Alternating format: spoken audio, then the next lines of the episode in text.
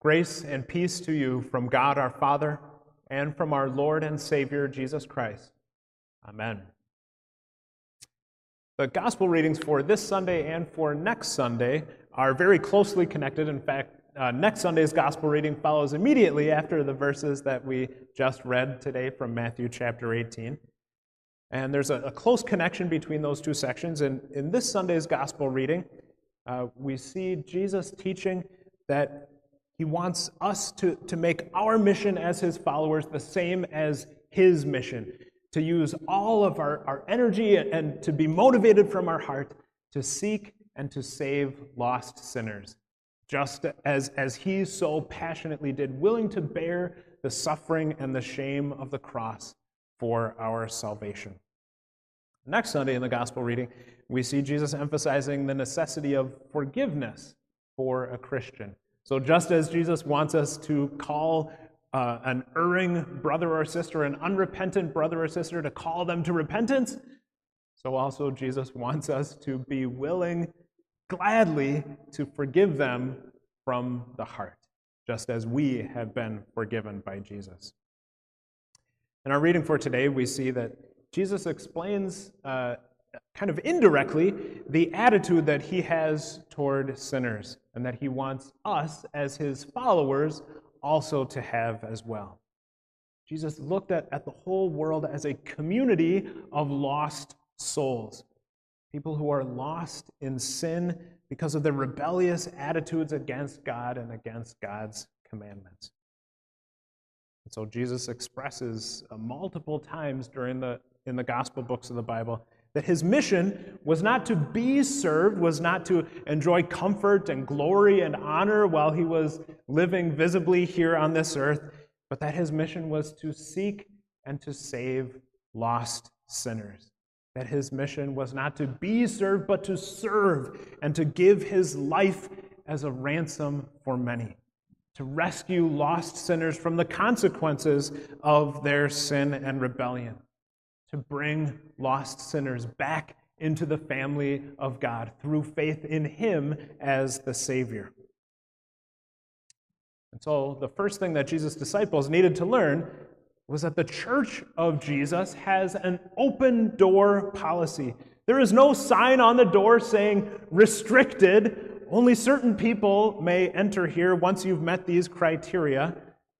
There's nothing in the bylaws of Jesus' church that says that some people are to be invited to join the church, but others are not.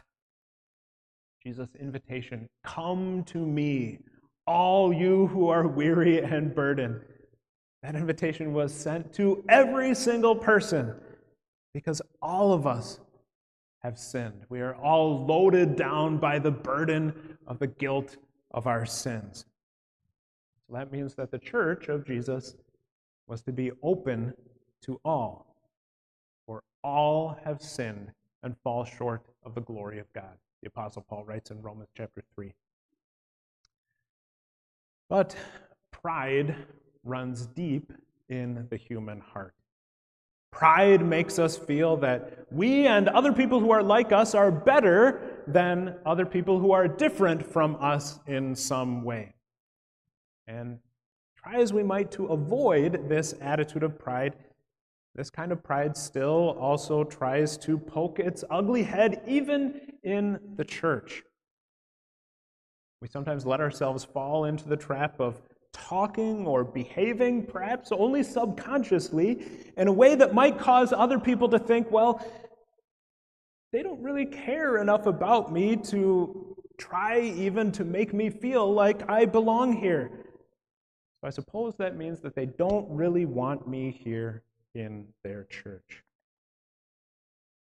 Jesus kept discovering feelings of pride and exclusion all over the place. The church people of his day frowned and, and, and, grumbled against him when he brought a despised tax collector into their group, a tax collector who, who virtually all of them at that time were cheats, uh, skimming off the top, taking more in taxes for themselves than they were supposed to be collecting. And the church people of Jesus' day practically had a fit when Jesus pronounced forgiveness on a woman who was publicly known to have been living a life of prostitution. But this is precisely the point that Jesus wanted to make. That the kingdom Jesus came to establish was wide open to sinners with no membership restrictions. The only restriction, if you even want to call it that, was that you have to be a sinner. You have to confess that you are a sinner who needs forgiveness. Because Jesus said in Matthew chapter 9, I have not come to call the righteous, but sinners. And of course, that ends up being no restriction at all, because as we said, as God's word clearly tells us again and again, everyone is a sinner. Maybe just in different ways, not all in the same way, but we all have sinned against God's command, and, and, and we daily sin much, whether in our actions or our words or the, the thoughts and desires of our hearts. This is not an easy lesson for us to learn because our sinful heart seems to be naturally prejudiced, naturally exclusivist, naturally segregationist. We all seem to have something inside of us that finds pleasure in belonging to a group that other people can't join. And if perhaps we protest that, well, that's not the case for me, I don't feel that way, well, that could be because we may not have honestly examined our inner feelings and confess them honestly. The open door policy is basic to what the Church of Jesus Christ is meant to be today. We don't understand the church unless we understand that its basic and primary task is to go out into the world and to seek to save the, the sinners whom we find wherever we go in the world. We don't understand what it means for each one of us as individuals to be a Christian unless, unless we have within us that same drive and passion that Jesus had to bring his saving call to the people that we meet in our daily lives. Jesus calls us to be always seeking to save the sinner who has not yet found his way through the open door into the Savior's church. What about a fellow Christian who is falling back into the ways of unrepented sin, in danger of losing his faith in Jesus as Savior. In effect, jumping back into the deadly floodwaters from which he had been so graciously rescued by God previously when God had called him to faith in Jesus as the Savior. Some people might suggest, and, and the easy thing to do is to think, uh, just let them go. Maybe they'll come back eventually. If they don't appreciate salvation more than that, just let them go. Well, that may sound reasonable, and it certainly appeals to our uh, very often innate desire to want to avoid confrontation at all costs. Maybe you've even heard or had a thought or, or said something like that about someone yourself. But Jesus says here in Matthew 18 that that is not the spirit of Christianity. And then he proceeds to make that very plain in what he teaches. Just as he wants us to go all out with the unbeliever for his kingdom, to win souls, to bring them to faith in Jesus as the Savior, so he also wants us to go all out to save the sinner who has already come into his kingdom through faith in Jesus, but is now in danger of falling away because of unrepented sin. And we understand, of course, that that saving is not something that we can do. Saving is God's work alone. Salvation ultimately is what Jesus accomplished by his death on the cross, which paid the full price for the forgiveness of all of our sins. And bringing someone to faith in Jesus as the Savior is something that only the Holy Spirit can do. But God tells us that we Christians are his instruments instruments in the Redeemer's hands. You may have heard the title of that book. God uses us to speak his word of law and gospel. God's call to repentance is spoken by us, his people. And he calls us not only to speak that to the unbelieving world around us, but also to speak it to each other as we need to hear it. And here are the steps that we should follow according to Jesus from our reading. First, he says, Go and speak to the sinning brother or sister, just between the two of you, in private. Don't talk to anybody else about it. First, go and talk one on one to that brother or sister. And we pray before we go and while we go, while we are talking with them, we pray that they will say, I'm sorry. Please forgive me. Wouldn't that be wonderful? Wouldn't that be wonderful if every time uh, we talk to a brother or sister who has fallen into unrepented sin, that they respond in that way? And if they do, then, like the prophet Nathan, when he confronted King David, the most powerful man in the country, in the, the terrible sins that David had committed, David confessed his sin. Nathan was able to speak words of comfort. The Lord has taken away your sin. And if they repent, we speak those words of forgiveness, then we forget about that sin and we resume our relationship with them as if nothing had ever happened. But what if they don't repent? Well, then we begin to be more concerned because their status in the kingdom of God is then in serious jeopardy because of their refusal to repent of their sins. And so we try again. And we may try again with that first step multiple times, going again to them one on one. If they will have us, uh, are willing to speak with us again one on one, going in love and humility, admitting that, that we are not perfect, that we need this forgiving love of God. And that if, if the shoe were on the other foot, we would want them to come to us and lovingly call us to repentance for our sins. But if the person continues to refuse to repent, then Jesus says the next step is to take one or two fellow Christians along with us to talk to that unrepentant person. And we pray that with those one or two additional people along, united together in calling that person to repentance, that those voices joined together will break through and have an impact. And then, again, if that brother or sister repents, then the two or three will joyfully assure them of the full forgiveness of their sin through Jesus, their Savior. And again, if that sinning brother or sister repents, then the two or three will forgive and forget about that sin and resume their prior relationship as if none of this had ever happened before. But if the person still refuses to repent, and again, perhaps those two or three people try multiple times to go to that person and, in love and humility, call them to repentance. But if they still refuse to repent, then Jesus says to bring the situation before the whole church. And note that Jesus' emphasis again is on helping, saving, and ultimately restoring that erring brother or sister. Will that individual unrepentant sinner be able to resist the pleading of the entire church, praying for him, reaching out to him or her, encouraging them to repent of their sin?